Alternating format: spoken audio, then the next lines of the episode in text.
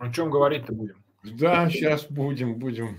Всех приветствую, дорогие друзья, на канале Фейгин Лайв. Суббота, двадцать четвёртого июня, время двадцать один час три минуты в Киеве, такое же время в Москве. Приветствуем всех зрителей. двадцать шесть тысяч человек нас сейчас смотрят, четыре тысячи пятьсот поставили свои лайки. Дорога на Москву открыта, так мы назвали эфир. Ну, понятно, что сейчас иная актуальность, но, по-моему, название остается правильным, так сказать, своевременным. У нас сегодня в гостях наш товарищ White Rex, который командует Русским добровольческим корпусом. Рады видеть. Салют, друзья. Ну, естественно, речь пойдет о всех событиях прошедшего этого дня, ну, проходящего и вчерашнего, связанных с походом на Москву, скажем так. Как марш, это выглядело. Марш справедливости.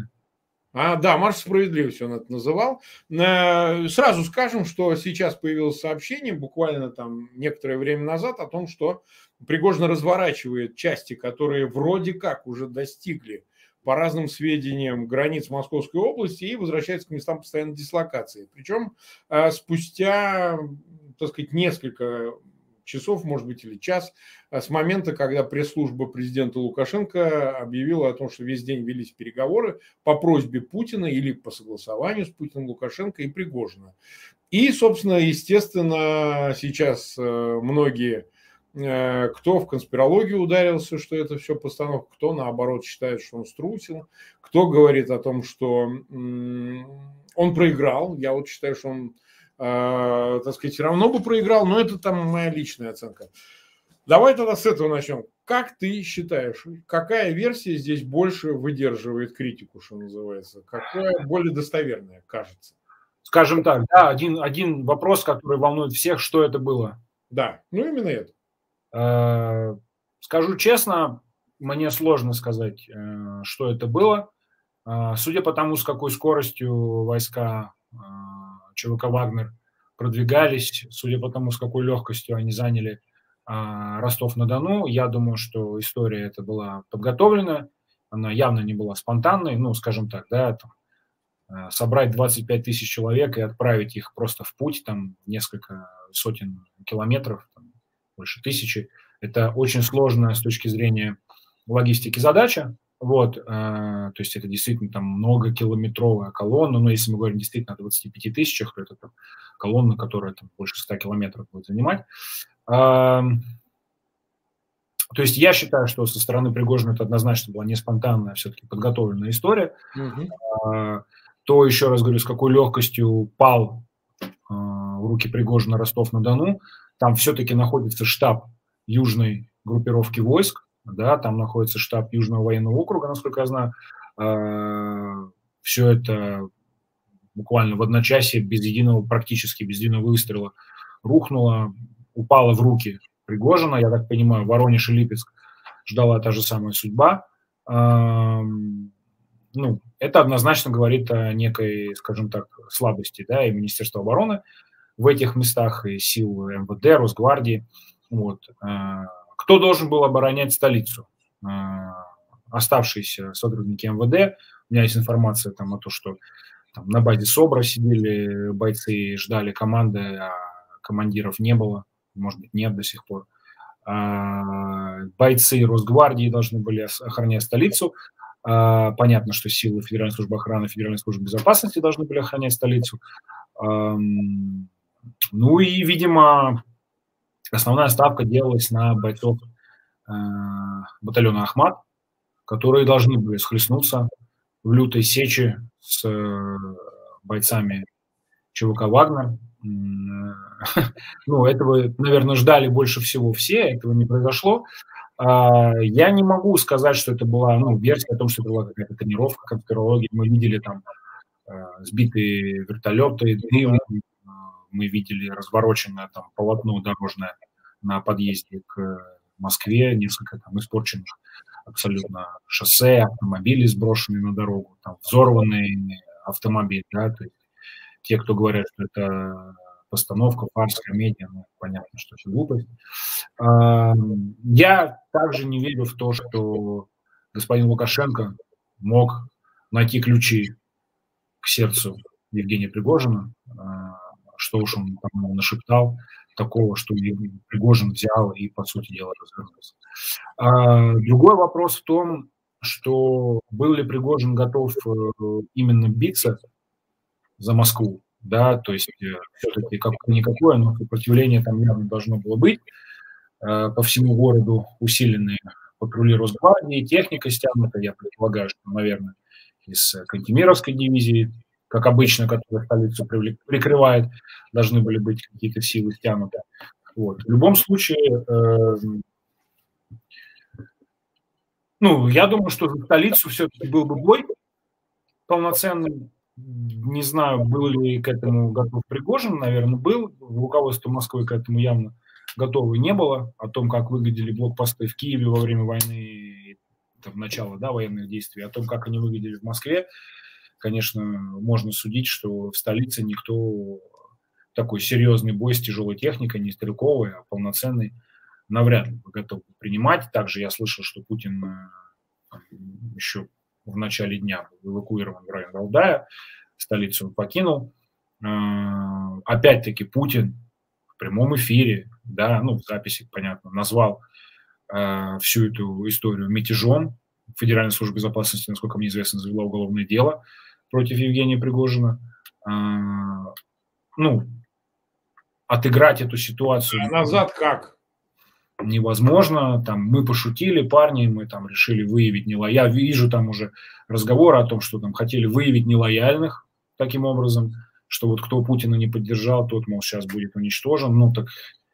Там бизнес-джеты, да, из Москвы полетели в сторону Запада, там, вереницей. Э, какие-то военные уже там объявили о своем переходе под крыло ЧВК Вагнер. Э, ну, ростовчане выносят воду, еду бойцам ЧВК и вывешивают флаги. Э, Ахмат э, клянется там всех уничтожить. Ну, я не думаю, что это все похоже на...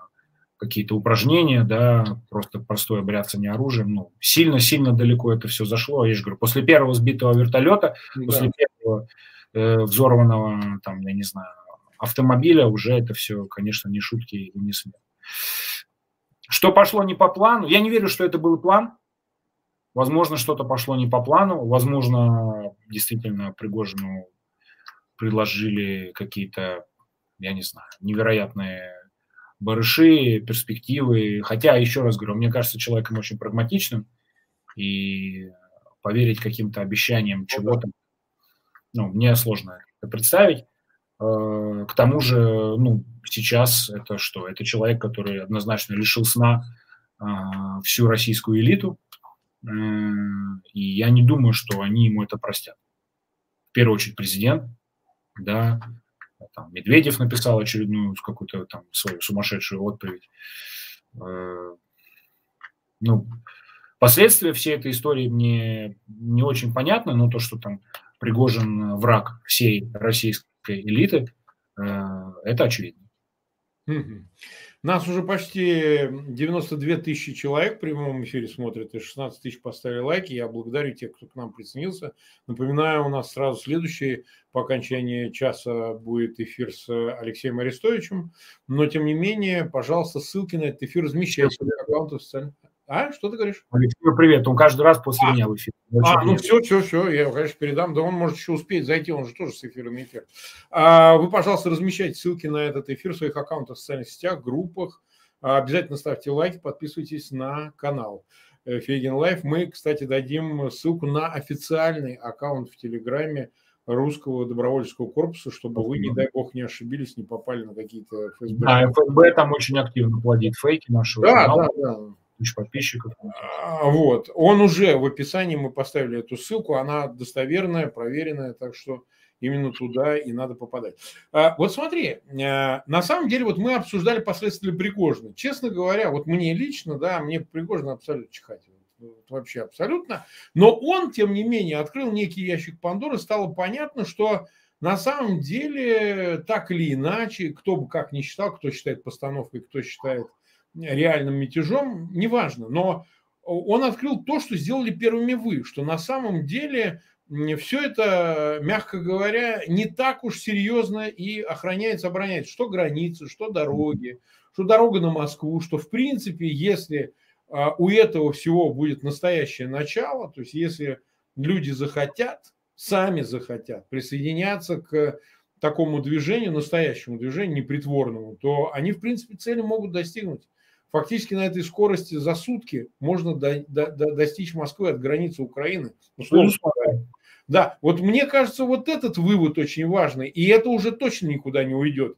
То есть все сделали свои выводы, но этот вывод останется, что неправда, что, значит, Москва столь неприступна, Кремль неприступен, власть это неприступна. Она может качнуться от достаточно легкого дуновения. Они попытались... Она качнулась, Марк, ну, она же, по сути, качнулась. Вот это все, это же нестабильность, это не та стабильность, на которую молятся там Камлают, о которой э, рассказывают, что вот все там, весь мир катится в ад, э, а мы вот здесь остров стабильности. Ну, какая-то стабильность. По мегаполисам э, европейской территории России разъезжают э, проинтерспортеры, тра- танки, там, трактора рушат дорожное полотно, ну, то есть какая стабильность? Ну, стрельба в Ростове-на-Дону, стрельба в Воронеже, что-то горит, что-то дымит, что-то взрывается.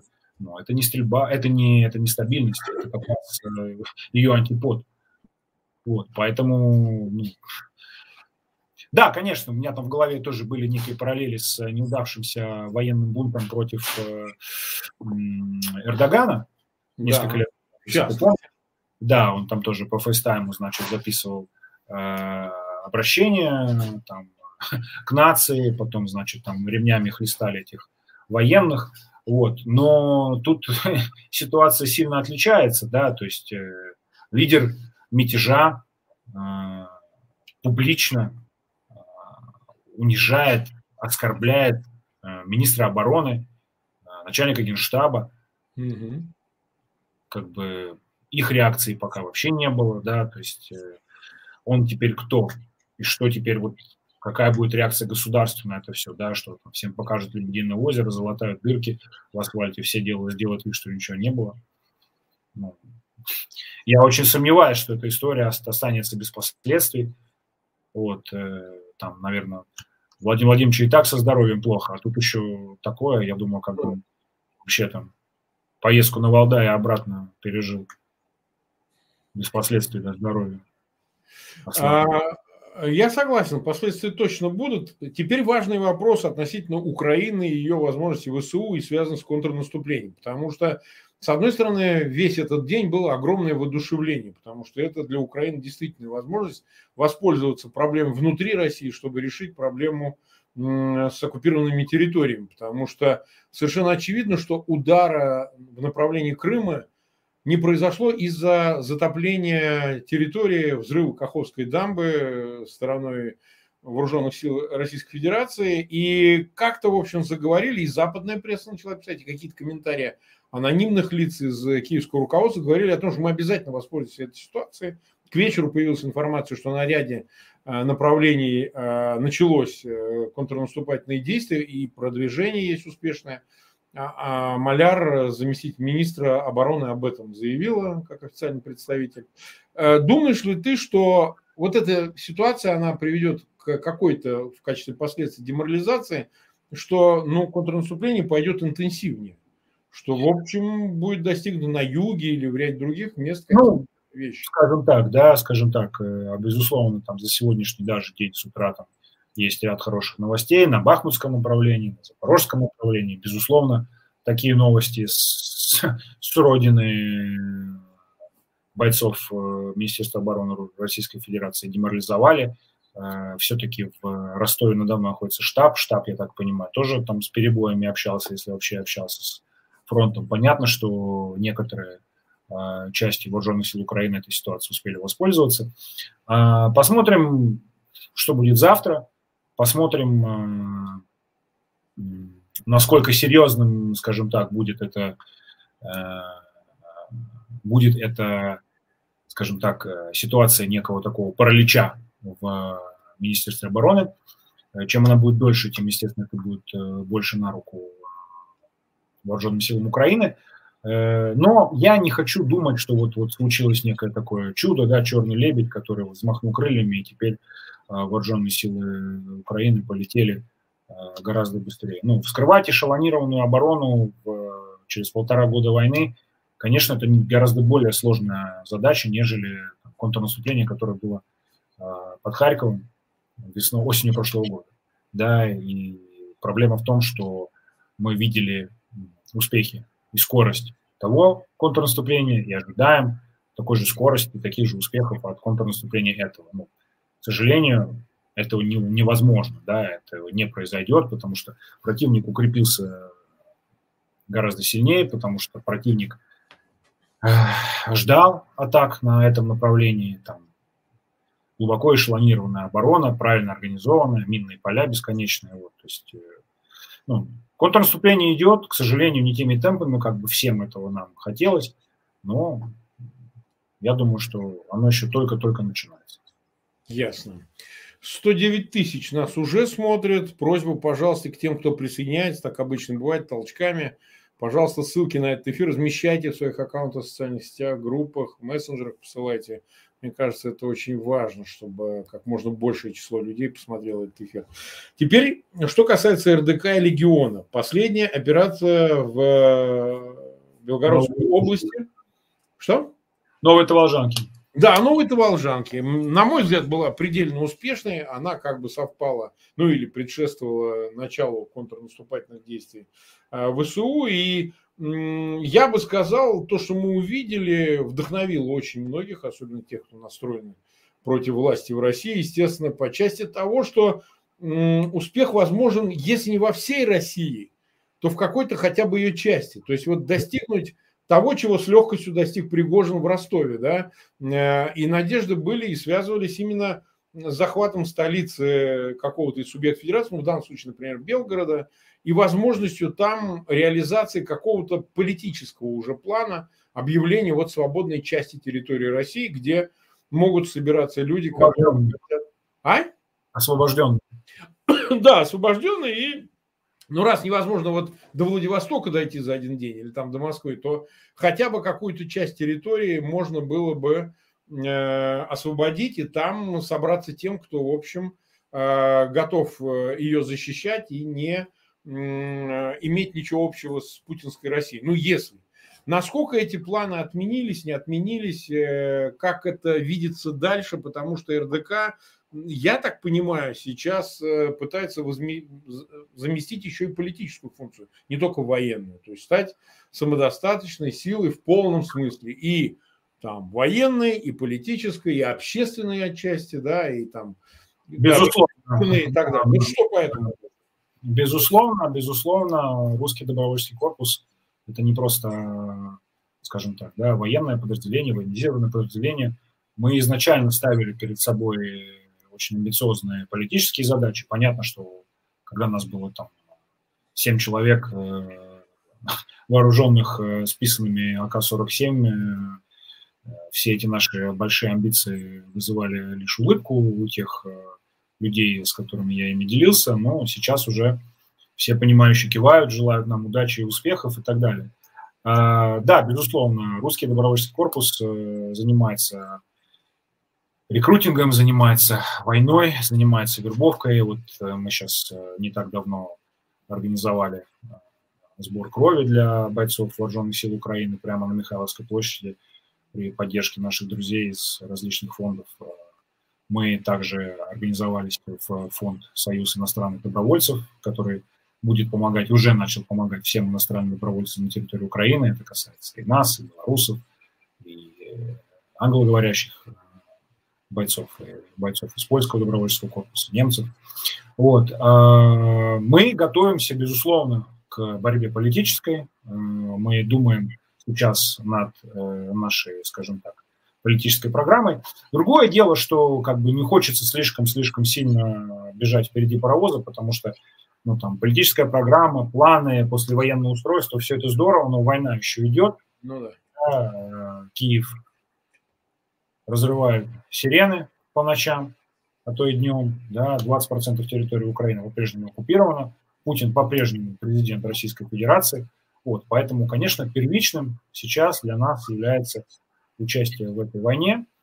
Э, да, ты был прав, мы поняли, что, э, скажем так, раз за разом, э, заходя на территорию Российской Федерации, можно э, какие-то куски, да, откусывать, можно какие-то куски контролировать.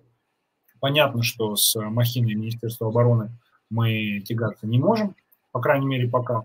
Но, да, силы наши растут, силы наших э, симпатизантов тоже растут. Вот даже сейчас, за минувший день, там огромное количество людей написало, э, там, а вы будете заходить в Белгород, а заходите сюда, а дойдите до Калуги, а я-то откопал там ружье деда, буду вас э, здесь э, встречать, я, я, я в парне, я с вами.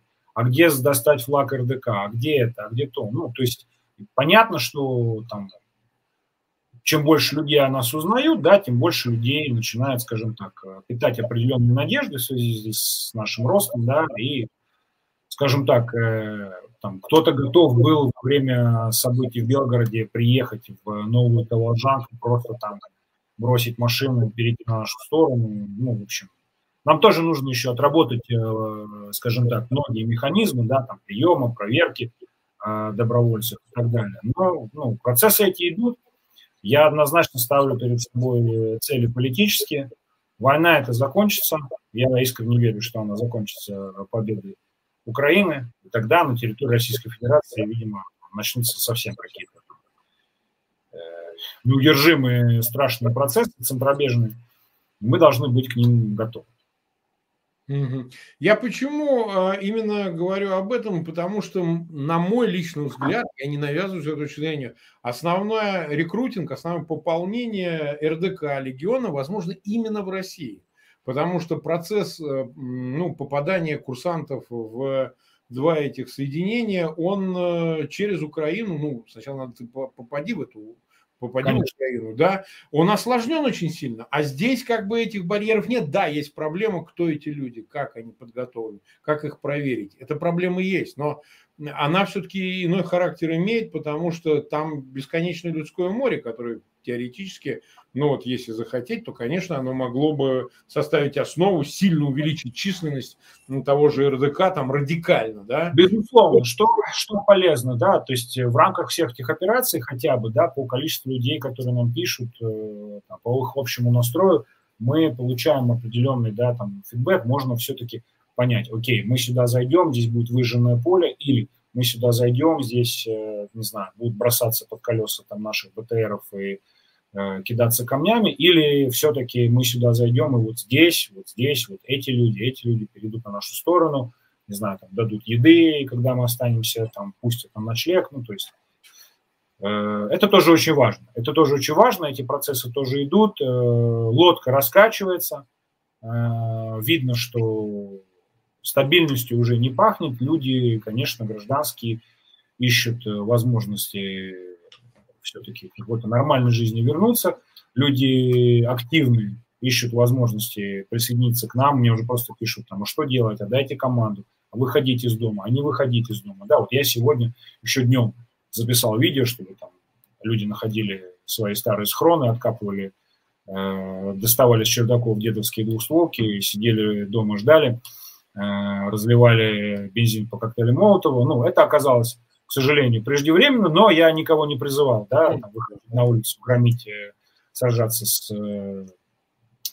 бойцами Росгвардии, вот, потому что все-таки, все-таки, все-таки бои в Москве на тот момент, когда я записывал это видео, еще не начались. Но, опять-таки, да, сегодняшнее событие хорошая очень проба сил для всех нас, да, в плане организационном, в плане человеческом, да, вот. Повторятся подобные события. Будет уже ехать не колонна Пригожина, которая может опять развернуться, а какая-то другая колонна. Каких-то других, более решительно и радикально настроенных людей будет продвигаться к Москве. Да, и уже будет понятно, то есть, каким образом реагируют власти, каким образом реагирует, не знаю, Росгвардия, каким образом реагируют люди. Да? Ну, то есть, мы же на пути следования колонны Вагнера не видели там что-то. Люди вышли, перегородили дорогу, там, да, как это было. Да, это, ну, это очень важно. Это очень важно. Угу. Но а, тогда возвращаясь к Пригожину, вот смотри, когда вы с ним на дистанции переговаривались, он к тебе публично обращался в период операции в Новой Таволжанке в связи с пленными, когда губернатор Гладков отказался приехать туда, в храм, для того, чтобы забрать военнослужащих, оказавшихся в плену. Как раз Пригожин проявлял невероятную публичную активность. Он ее, в принципе, все время проявляет. Но он обращался напрямую. Давай, пришлю замок тебе. Да. Он с тобой договорится. Все порешаем. Я воспринимал ответные слова как попытку, ну, такого немного троллинга, такого какого-то втягивания в эту историю публичную Пригожина, что да, там...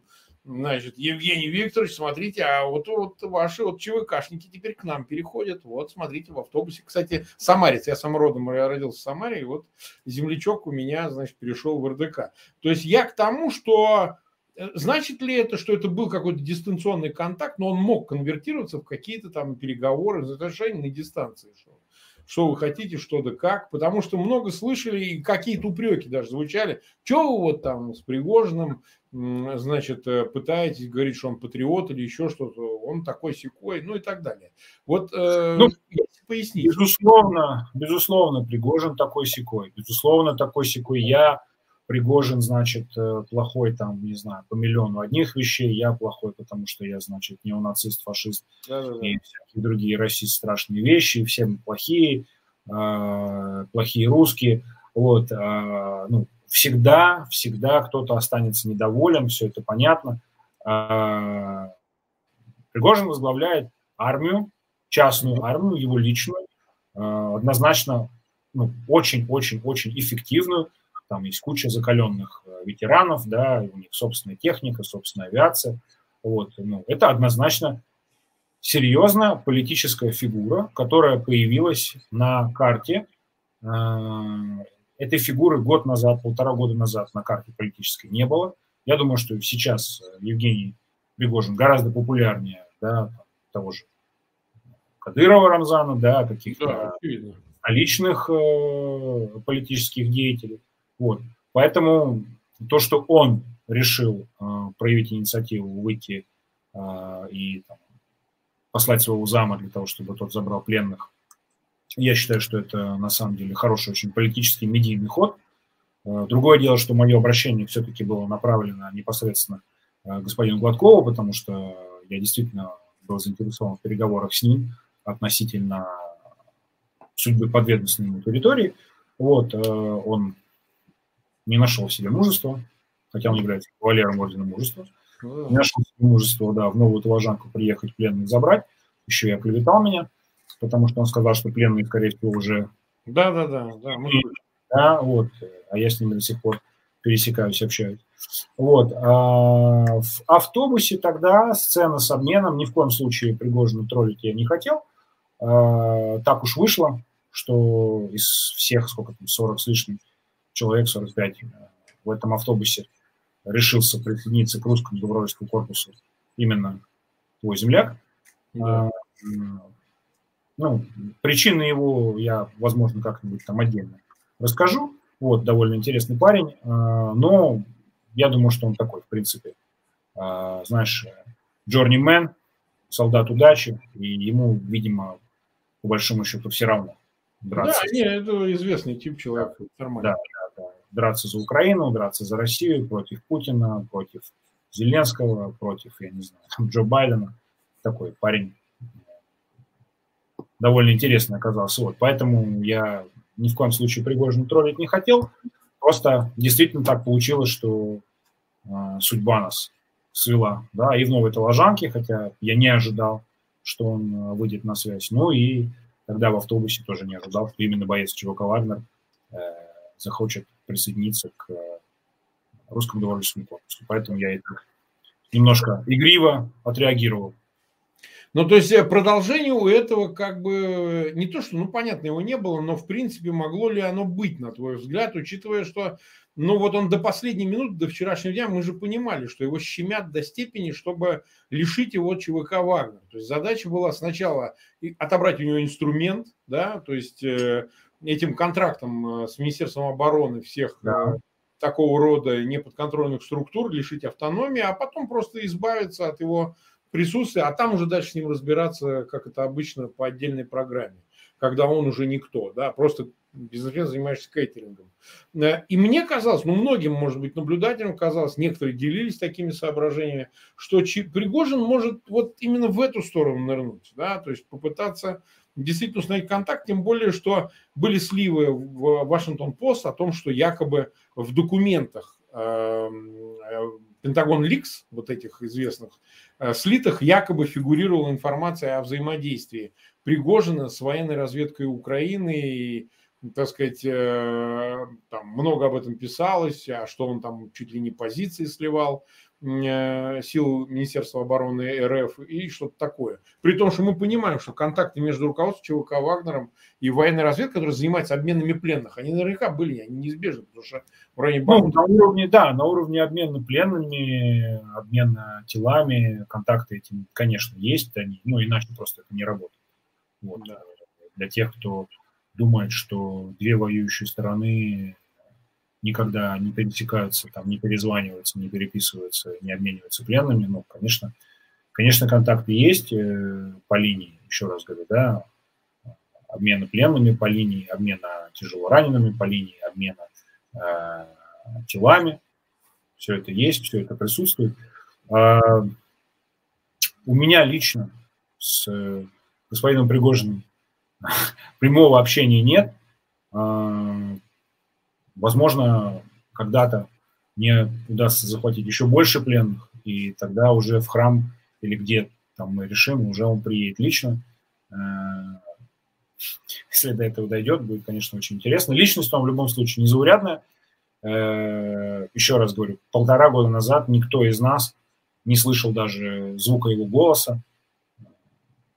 Повар Путина, который где-то из-за спины президента иногда выглядывает, и все. Больше о нем никто ничего никогда не знал, не слышал. А, ну да, вот, хозяин концерна «Конкорд», да-да-да, очень интересно. Ну, то есть никого вообще его фигура, жизнь, личности не интересовала. Сейчас это просто там, самый популярный знаю, человек, политик, воин э, на территории Российской Федерации и с позавчерашнего дня и вообще, в принципе, во всех новостных э, э, издательствах это тоже...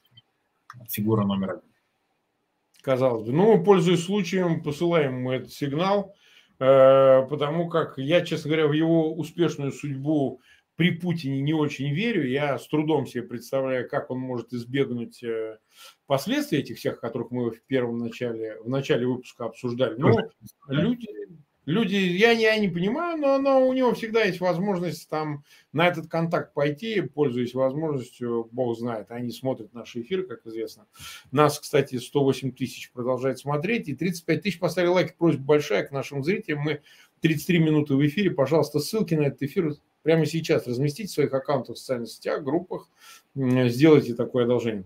Вот есть отдельный вопрос. Я общаюсь тут с некоторыми национальными батальонами, в частности, с полком Калиновского. Я в их расположении был там, и, и помогали они, и я немножко помогал, с ними интервью делал вот, на канале. Вот как ты видишь, какая перспектива у всех этих национальных соединений? Потому что, ну, скажем так, русские и белорусы в данном случае, для них остро актуально стоит вопрос участия в боевых действиях на стороне Украины, поскольку у них еще и вторая, ну такая бинарная задача, еще вторая, это национальная задача, что помимо помощи Украине в отстаивании ее суверенитета, это э, решить вопросы с собственными режимами в своих э, странах, да, в Москве, соответственно, в Минске.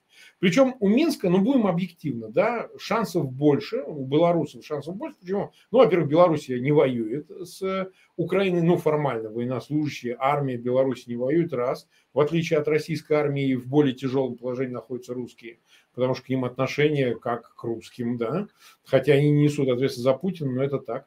Но у белорусов и страна меньше, и возможности другие, и полк, полк Калинов, там два уже полка, они больше по численности и, скажем так, такое какое-то у них большее воодушевление, поскольку дело в том, что страна маленькая, и со стороны Польши, и со стороны Литвы там есть такие же группы молодых людей, белорусских граждан, которые готовы в час икс ринуться, значит, освобождать Минск. Какой здесь опыт взаимоприемлем? Какой обмен здесь взаимоприемлем? Я не знаю, может, взаимная помощь. Вот русские помогут белорусам избавиться от Лукашенко, там, белорусы конце концов, помогут избавиться, славяне же, избавиться от Путина, потому что на самом деле сама власть российская, да и белорусская, говорит о единстве вот этом.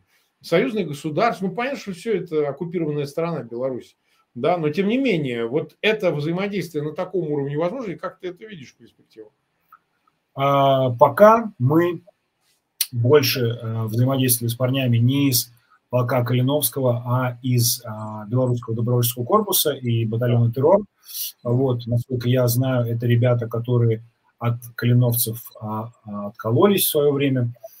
А, бойцы, они отличные, товарищи, они боевые отличные. А, не уже не одну операцию мы с ними совместно проводили. Общий язык у нас легко очень находится. Мы, скажем так, в идеологическом плане друг другу тоже близки, скажем, да, мы таких э, праворадикальных, националистических, традиционалистских, консервативных позиций, да, они тоже таких же в основной своей массе позиций придерживаются. Там с кем-то из ребят я знаком там, с две тысячи четырнадцатого года, еще со времен турниров по эм эм а. White Rex они выступали. Вот, то есть э, с ними общий язык э, давно найден. Э, ни одна уже боевая операция с ними проведена. И на Ореховском управлении мы были, и в... И в...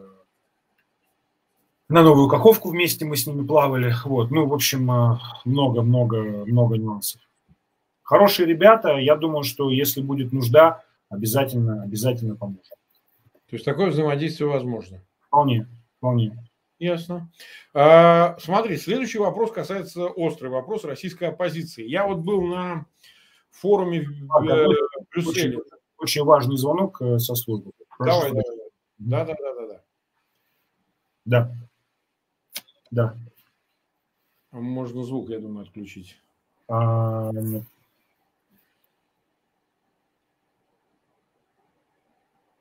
Слушай, я сейчас уже...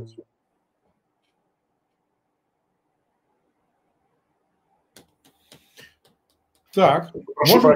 Да? Да не, нормально, жизнь есть жизнь, ничего не поделаешь, да еще и война. А, вопрос о российской оппозиции. Я был на форуме в Брюсселе, где а, вопрос затрагивался и эр дэ ка, и Легиона, и а, значит, операции на Белгородской области и так далее. Видел ряд заявлений и эр дэ ка, и Легиона относительно отношений с российской оппозицией, но в основном там, конечно, речь идет о либеральной оппозиции, она, ну, как ты знаешь, так сказать, имеет связи с Западом, ну, репрезентует себя очень широко, понятное дело, ничего не поделаешь, но вот именно так обстоят дела. И там эта дискуссия была, ну, такое разделение неравное. Часть mm-hmm. говорила, что мы должны помочь именно военной оппозиции, как мы ее называем, военным отрядам, ну, неважно, можно найти любой эпитет, вот таким, как эр дэ ка и Легион, взять на себя некую миссию этой помощи, потому что все другие способы не работают. Остаются только военные. И большая часть как раз-таки она держится той точки зрения, что нет, мы не должны. Ну, там есть часть пацифисты, часть, ну, такие леволиберальный взгляд на вещи, что это недопустимо, невозможно. Часть говорит, это, в общем, люди крайних правых взглядов, у нас с ним не может быть ничего общего. Ну, в общем, весь тот набор, который мы знаем, много раз обсуждали. Как ты видишь, вообще какая-то хотя бы призрачная перспектива такого сотрудничества, такого есть, взаимообмена такого политического, или она по сходящей вниз идет? Скажем так, шансов никаких. Бойцы Русского добровольческого корпуса, руководство, военное, мы готовы, пока еще готовы к взаимодействию, к диалогу с любыми оппозиционными силами в Российской Федерации, да, ну, важно, конечно, чтобы они а, в какой-то хотя бы степени разделяли наше видение а, мира, наши ценности, да, мы тоже где-то готовы на уступки пойти, вот, а, просто, ну, вопрос какой, и я, насколько знаю, там, ты тоже высказался по поводу а, цели этого форума, там говорили очень сильно о, о экологических, значит, аспектах. Ну, это... Да. Вот, поэтому, что я хочу сказать. Более полутора лет уже полыхает пламя этой войны на территории Украины. Гибнут люди, дети, женщины, старики, уже взорвана дамба Каховского водохранилища. К катастрофам военным прибавляются катастрофы экологические, демографические и все прочие. И вот тут через полтора года, значит, российская оппозиция собралась вместе, и все они никак не могут понять, помогать нам, или мы для них слишком жестко радикальные там националисты, или все-таки не помогать нам, или, может быть, собрать собственное какое-то, я не знаю, там, военное подразделение, которое было бы вот mm-hmm. во всех отношениях правильным, либерально-демократическим. А, ну, я, в принципе, не могу понять, эти люди вообще способны на что-то, кроме как сидеть за круглым столом и мечтать о прекрасной России будущего. Да? Ну, вы десять лет подряд выходили на площади, кидали бумажные стаканчики, делали красивые плакаты, классные яркие акции, окей. Мы поняли, пик пришелся на какой-то тринадцатый, да, примерно год, Болотная площадь, Белолента. Это был двенадцатый, между двенадцатым. Да, да, да, да, там на протестах двенадцатого года я лично сам присутствовал на Болотной площади тогда зимой, на протестах тринадцатого года я уже не ходил. Ну, те формы протеста, те формы борьбы, которой российская оппозиция занималась последние, ну, не знаю, сколько, двадцать лет, показали себя как неэффективны. Знаешь, последний, последний писк или последний пшик, или я не знаю, как это вообще обозначить, было э, вот день рождения Навального, это как раз, по-моему, четвёртого июня. Да, третьего, да, да. четвёртого, третьего я родился, четвёртого. Да, с прошедшим тебя. Да. Очень, очень здорово Попков, да, журналист, подметил, бывший нацбол. У него есть короткая-короткая статейка, две картины сегодняшнего дня. На одной стою я с пленным, да, на другой, значит, Вязалова на Манежной площади каких-то людей несчастных, которые стоят там с плакатом «Освободите Навального» и так далее. Ну, то есть все, чем они занимались ранее, не работает. Это не борьба, это ее имитация, это, ну, не знаю, это суррогат. Мы, может быть, может быть, в нашей борьбе, в наших методах окажемся неправы, да, и не знаю, что-то там с нами не так. Но я считаю, что наша борьба сейчас гораздо более действенная и эффективная, нежели то, чем занимаются они. Теперь главный вопрос. Они хотят победы, они хотят свержения путинского режима, они хотят каких-то полноценных изменений в России, или они хотят имитировать эту борьбу за круглыми столами, за квадратными столами, значит, на форумах, на кворумах, там еще где-то, еще где-то, еще где-то. То есть чего они хотят по-настоящему? Смены режима, его падения, краха, уничтожения, смены полностью, да, парадигмы социокультурной, политической на территории Российской Федерации, или они просто хотят дальше делать вид, не знаю, там, сидеть в Европе, сидеть на грантах, пить кофе. Нет, какая часть, конечно, ну, само собой, какая-то, конечно. Ну, просто этот вопрос должны они себе в первую очередь задать, да, они должны для себя решить, чего они хотят. Вот я там слышу там какие-то совсем странные вещи о том, что там Каспаров, Ходорковский, они рассчитывают на то, что там как-то все само рухнет э, с помощью, я уж там не знаю чего, или там без помощи. И вот их, значит, туда заведут на княжение, на позиции. Они вот удобные Западу такие люди, и понятны, в отличие от нас, и все хорошо, и так далее. Ну, я не верю в этот сценарий. Ну, я в него не верю. Российская власть вцепилась в трон мертвой хваткой. Да, и в принципе это понятно. Наше общество, к сожалению, таким образом устроено. Нету, э, у человека без власти нету собственности. Да, вот все, что ты нахапал, все, что ты наворовал, пока ты там зампредседателя, пока твой папа там, я не знаю, генерал эм вэ дэ, все останется при тебе. Как только он слетает или ты с этих должностей, выясняется, что, оказывается, ты вор, убийца. В девяносто восьмом году ты там приказал кого-то застрелить, да, то, что мы сейчас видели с бывшим мэром Хабаровска, да, если не ошибаюсь. Ну, губернатор, Фургал. Фур... Да, с Фургалом.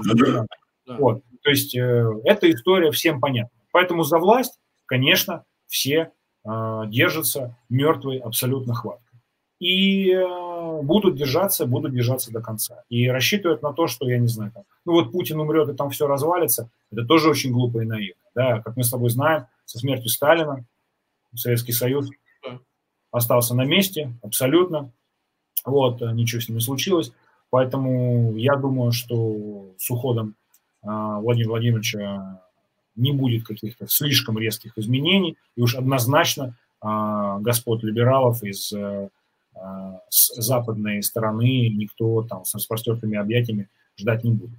Вот. Поэтому сейчас есть возможность, да, добыть славу в бою, помочь тем, кто сражается уже полтора года как на этой войне, вписаться, скажем так, да, выражаясь жаргоном уличным, в всю эту ситуацию, в путь освобождения России.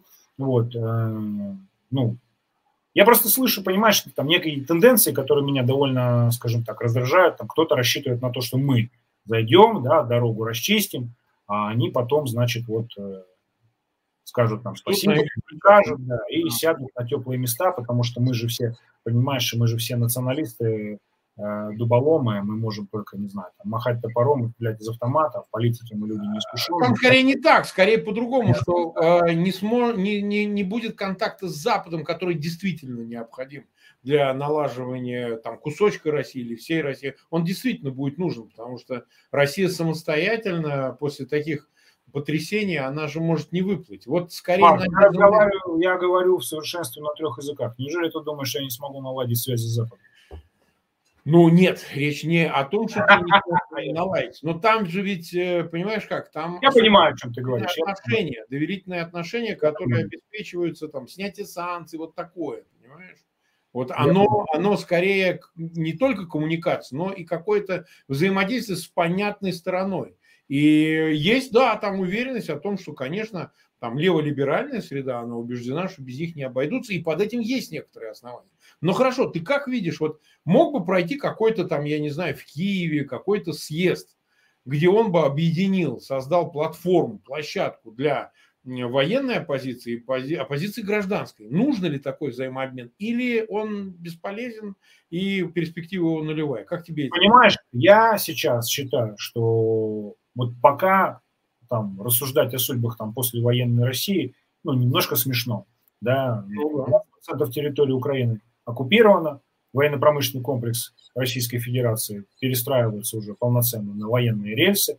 Там я вижу информацию там, о беспилотниках ударных, которых не было полтора года в Российской Федерации, да, ланцеты, которых полтора года назад не было в армии Российской Федерации, да, еще там разные а, модели вооружений, которых полтора года назад не было в Российской Федерации, в ее армии. А, ну, а мы будем в Киеве сидеть и обсуждать, как будет прекрасен там послевоенный мир, кто там где будет чем заниматься, налаживать какие-то там, да, контакты с Западом и так далее. Я думаю, что сейчас российская оппозиция, если она действительно связывает свое будущее с Россией, должна, даже обязана усилить военную компоненту противостояния. Да, будем это мы, будут это какие-то другие подразделения, которые они пожелают, не знаю, создать или усилить, пожалуйста, пускай. Но сейчас, я считаю, что сейчас нужно сконцентрироваться на войне, потому что она идет, она не закончилась, она явно далека от своей финальной фазы. И ну, основной упор, основная борьба, она сейчас идет именно на фронте. От того, что вы на Западе там где-то с кем-то собрались, о чем-то договорились, а вот после войны будет так, а после мира будет так, ну хорошо, но этот мир еще не настал. Поэтому мне все это кажется, еще раз говорю, там, дележом шкуры неубитого медведя. Кто-то, если хочет наладить личные контакты или рабочие с военно-политическим руководством Русского добровольческого корпуса, пожалуйста, мы открыты, вопросов нет, мы рады любой помощи, мы рады любому общению. Вот, мы, да, действительно пока еще не самостоятельны, потому что мы еще ну, не имеем какого-то опыта большой, да, больших политических игрищ. Вот, но когда это время придет, и мы окрепнем уже и как политическая сила, ну, нам, наверное, не нужна будет а, чья-то навязчивая помощь. Вот, поэтому пока, да, пока мы рады, и было бы здорово с представителями российской оппозиции, с их опытом многолетним, многолетней борьбы а, связаться, пообщаться, поделиться. Вот, а, мы, мы были бы рады. Но еще раз говорю, я считаю, что в данный момент военная компонента Она основная, она превалирует, и она гораздо важнее, нежели компоненты гражданская, политическая. Mm-hmm. Ну что же, мы почти пятьдесят минут в эфире уже, и нас смотрят почти сто три тысячи зрителей, сорок две тысячи поставили лайки. Ну, я думаю так, что мы, конечно, не последний раз на эту тему разговариваем, посмотрим, как будет развиваться ситуация. Она еще не завершена, она так стремительно сложилось, что она вот потребовала такой, такой беседы. Вот, нас так много зрителей смотрел. Просьба, пожалуйста, ссылки на этот эфир разместить в своих аккаунтах, в социальных сетях, группах. Напоминаю, что у нас в описании к этому видео есть ссылка на телеграм-канал РДК. Кстати, там есть реквизиты, как можно помочь РДК финансово, ну и связаться, если кто-то захочет, там телеграм-бот, наверное, почта, которую контролирует именно РДК, а не подставная какая-то там действительно контора, имеется в виду ФСБшники и так далее. Поэтому вы напрямую можете связаться с РДК и э, что-то обсудить. Ну и благодарим, конечно, огромное спасибо, Денис, за то, что пришел к нам. Будем ждать следующего эфира, как-нибудь обязательно э, скоро поговорим. Ну и желаем удачи, чтобы все было.